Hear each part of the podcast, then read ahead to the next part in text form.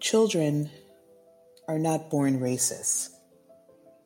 Children do not identify each other with a color. I know this to be true because I lived it. Welcome to a special edition of No Need to Ask.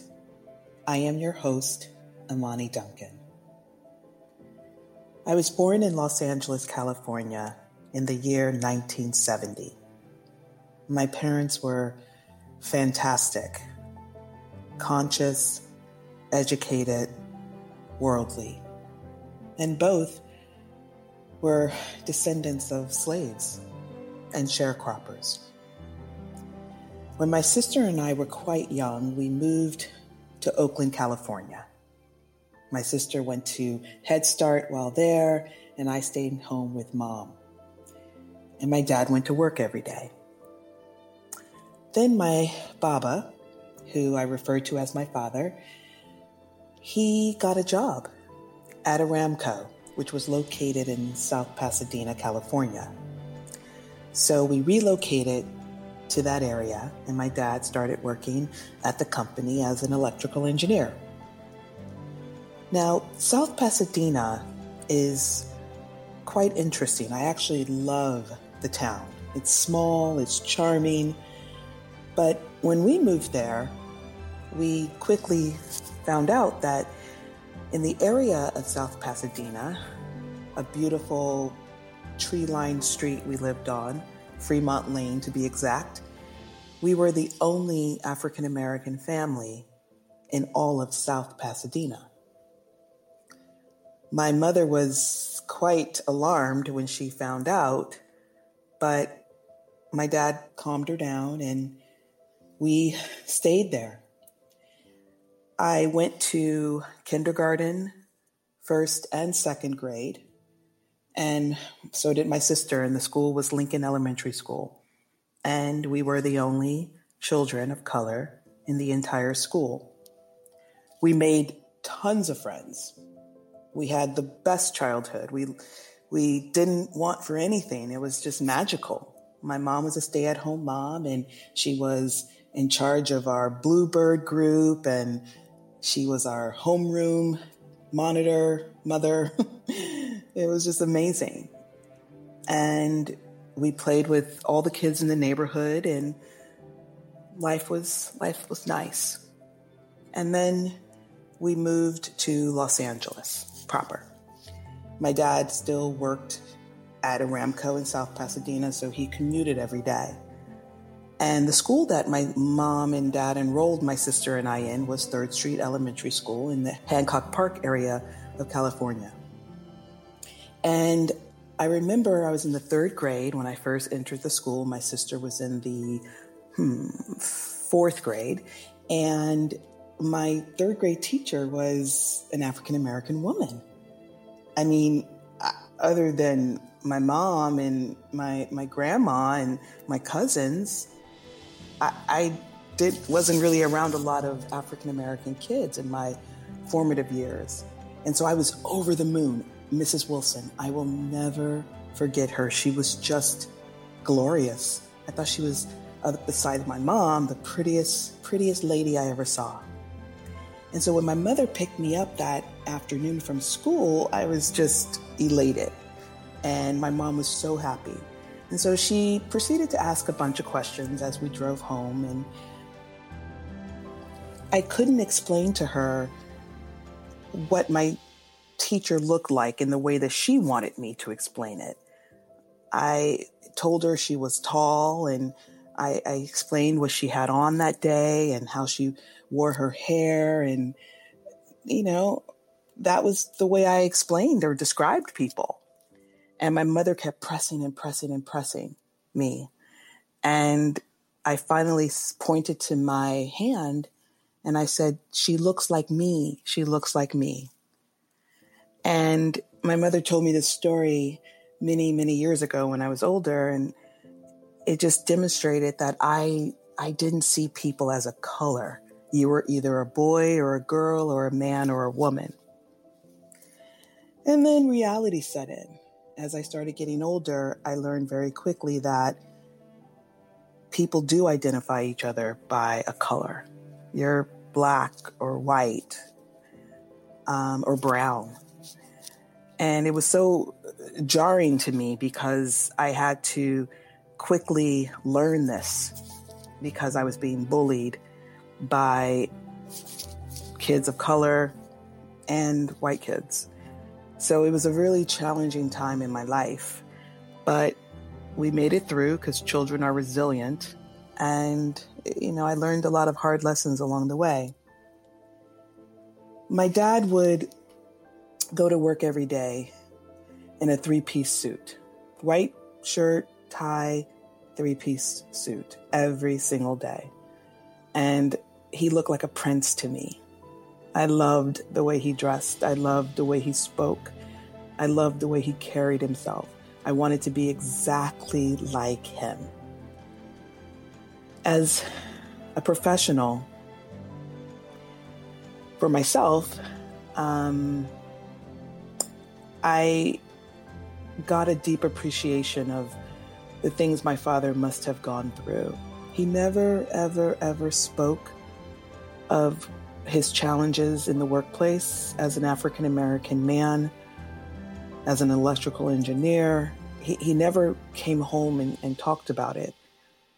But as I got older, he would say certain things. Like he recounted a story that happened in um, Mississippi uh, while he was working for Aramco. He was the project lead, and they had to travel. Him and his team had to travel to Mississippi uh, for a project. And when they were met at the a- airport by an escort and taken to the to the hotel in the town, my father was denied a hotel room. His team members, who were all white, they were told they could stay here, but my father had to stay somewhere else. And this was probably uh, in the 1980s.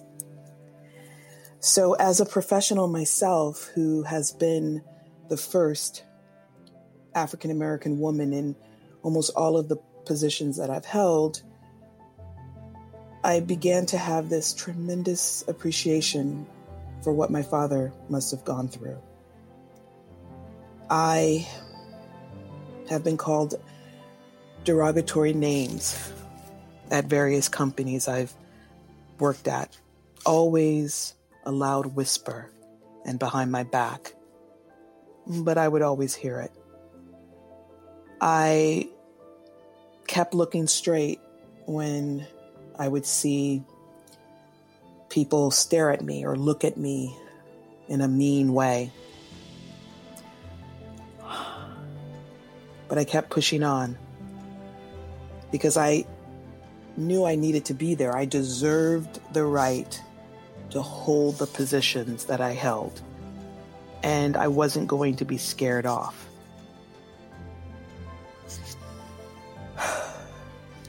The past week has been really hard. Really, really hard. I'm scared. Not only for myself, but for every person of color. We're all scared. And when people get scared and they feel defenseless, they become angry. I live in a upper middle class neighborhood and I was driving down the street the other day and I passed a police car and my grip on my steering wheel got a lot tighter. I clenched my teeth and felt a knot in my stomach. I was scared. And the reason why I was scared was what happened to George Floyd, what happened to Ahmaud, and the countless others could happen to me. When these incidents happen, they're not concerned if you're educated. They're not concerned if you're well off financially. All they see is the color of my skin. And so and so therefore we're all a potential victim. I remember walking recently in my neighborhood and I saw a young African American boy on a bike and he passed me and we greeted each other and I found myself saying maybe a little too strongly to be careful out here. To please be safe.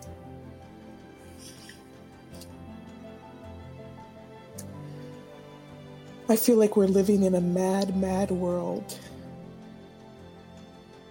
But I also know that none of this is new. None of it. The only difference is that now it's being videotaped. This type of behavior has gone on for hundreds of years. What happened in Central Park has happened so many times before.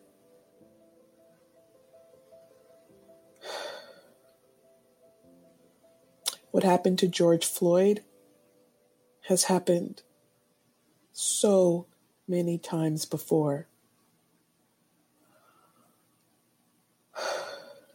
My heart is heavy. But I decided I'm not going to be a victim. My friends, if you are white, we need your help. We need to band together in the name of humanity. I know it must be hard, but try to imagine if George Floyd was your son or your husband. If Ahmaud was your uncle, brother, husband, or son. And I know, I know this is hard for you to understand or believe that this could even be your reality because it's not. I believe in humanity, therefore, I believe that all lives matter. But right now, Black lives are under siege. And we need to band together in the name of humanity to make a change. My brothers and sisters who are people of color, we have to unite. We have to use our voice in a nonviolent way. We have to get out and vote in every election, local and national. I know it may seem daunting because you go out and you vote and you try to make your voice heard, but yet you feel like nothing's changing. But it will change if we stay united and use the power of our voices and our actions to bring about the change we seek. This was not the episode I was planning to post today, but it is the episode that I needed to post. Thank you for listening.